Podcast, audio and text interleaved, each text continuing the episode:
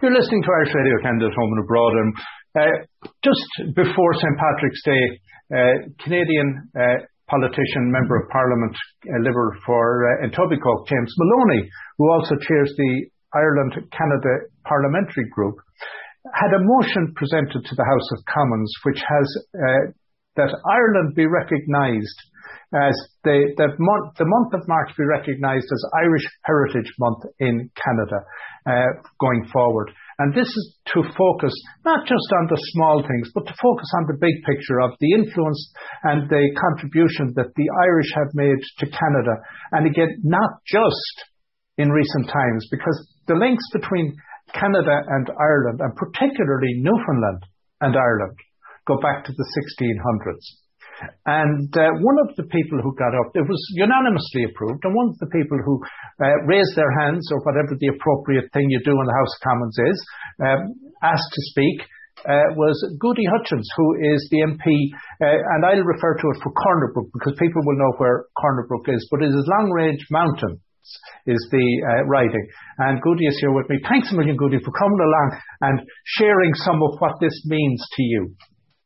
Oh, Austin, thanks for the invitation. You know, and you're so right. The connection between Ireland and Canada is, is fierce, as we say here. Fierce in a good way, right? That's right. Uh, my great grandfather, yeah, fierce is good, right? Yeah. um, and, and it's, pardon me, it's interesting because a lot of our Newfoundland dialect does come from Irish connections as well. So my connection to Ireland is my great grandfather whose family came from Clonmel. And um, I'm looking forward to when we when we all get safe again and we're able to travel a bit. I I've got that on my my short term bucket list to get over and see the rolling hills.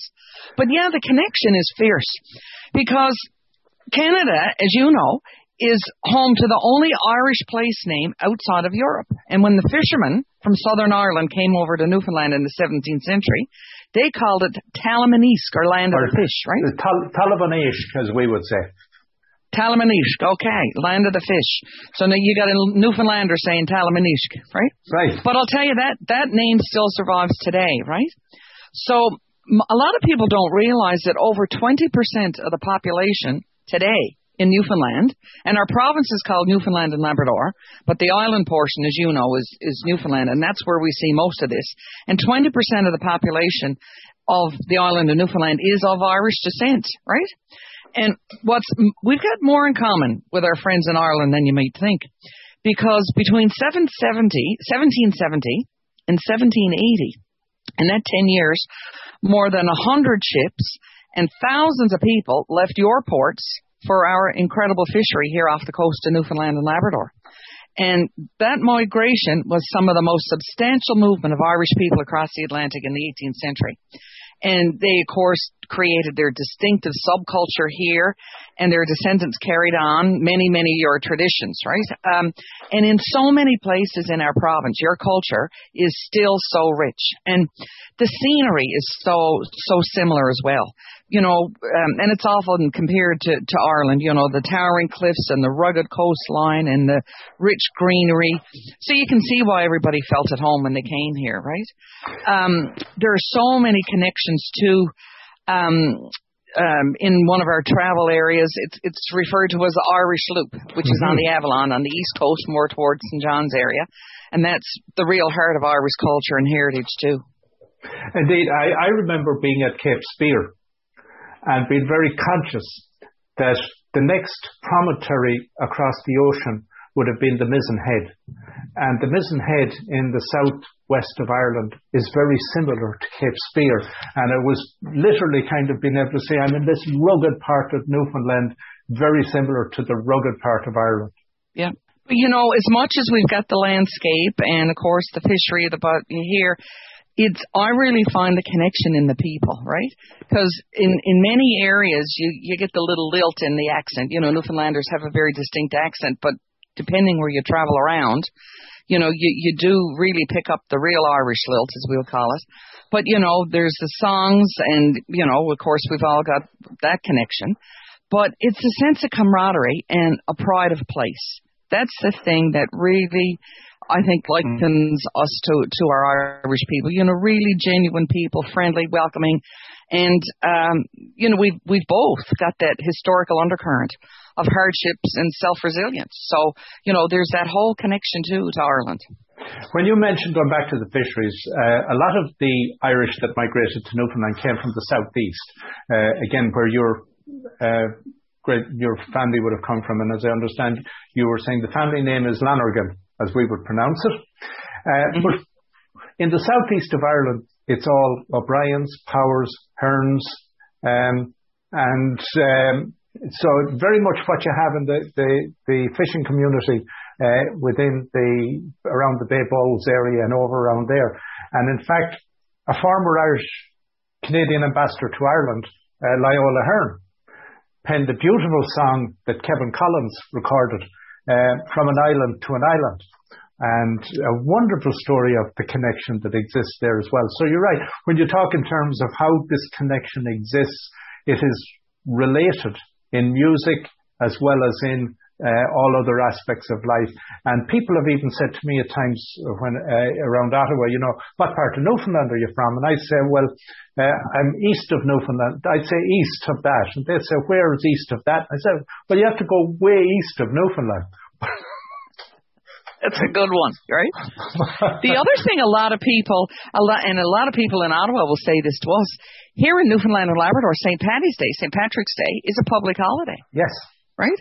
Which is all across the island, you know, pubs and houses and people have got their sheds and people are celebrating with the green beer and the, the global greening, you know, the yes. initiative by your Tourism Ireland sees a host of landmarks and a host of buildings and iconic sites all around the province turning green.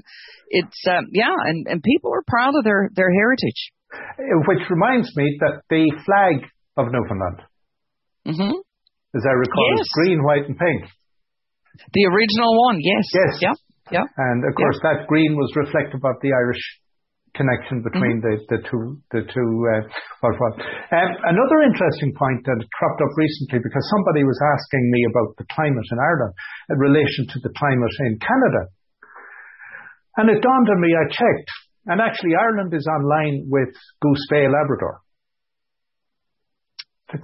That's how yeah. far north it is, even though the climate is so much different.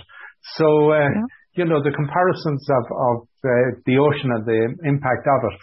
So then within your own family, Gudie, would you, uh, coming up to the month of March uh, and coming into the 17th of March, would you have been engaged in and what type of family heritage came down relative to the month? We we always celebrated St. Patrick's Day. You know, family always came in, and of course, Newfoundlanders like Irish people, there's everything seems to be centered around food, right? Um and it would be probably a potluck type thing you know my sisters and you know we'd all con- congregate at my parents home or you know and everybody bring their favorite whatever. But it was always you know remember where you came from. You know my father my father always had a wonderful line never ever forget your roots never forget where you came from right?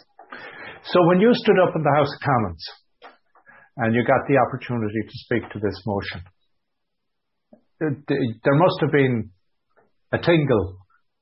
There was a tingle, yeah, and I could see my father looking down at me. I'll be honest with you, right? Because he was very proud of that, very proud of of um, Newfoundland, but very very proud of where he came from, right? And he visited there numerous times. Um, but uh, like I said, I haven't been there in a long time, but it's my goal to get back. Indeed. So um, to wrap up, um, one of the things we talked about there was that music again is such a bridge and it brings people together. Is there a piece of music that means something to you that you'd like us to share with the listener? Well, you know, you, you refer to from an island, island to an island, which is special, but the, the song that I just always pulls at my heartstrings is Galway Bay. You know, when you ever go across the sea, because that's what we have to do to travel the sea across from the island to the island. That's always a special one for me that tugs at my heartstrings, Austin. Dee, well, good. Thanks a million for taking the time. It's been wonderful meeting you and having the opportunity to get your experiences. Oh, thank you, and keep up the great work.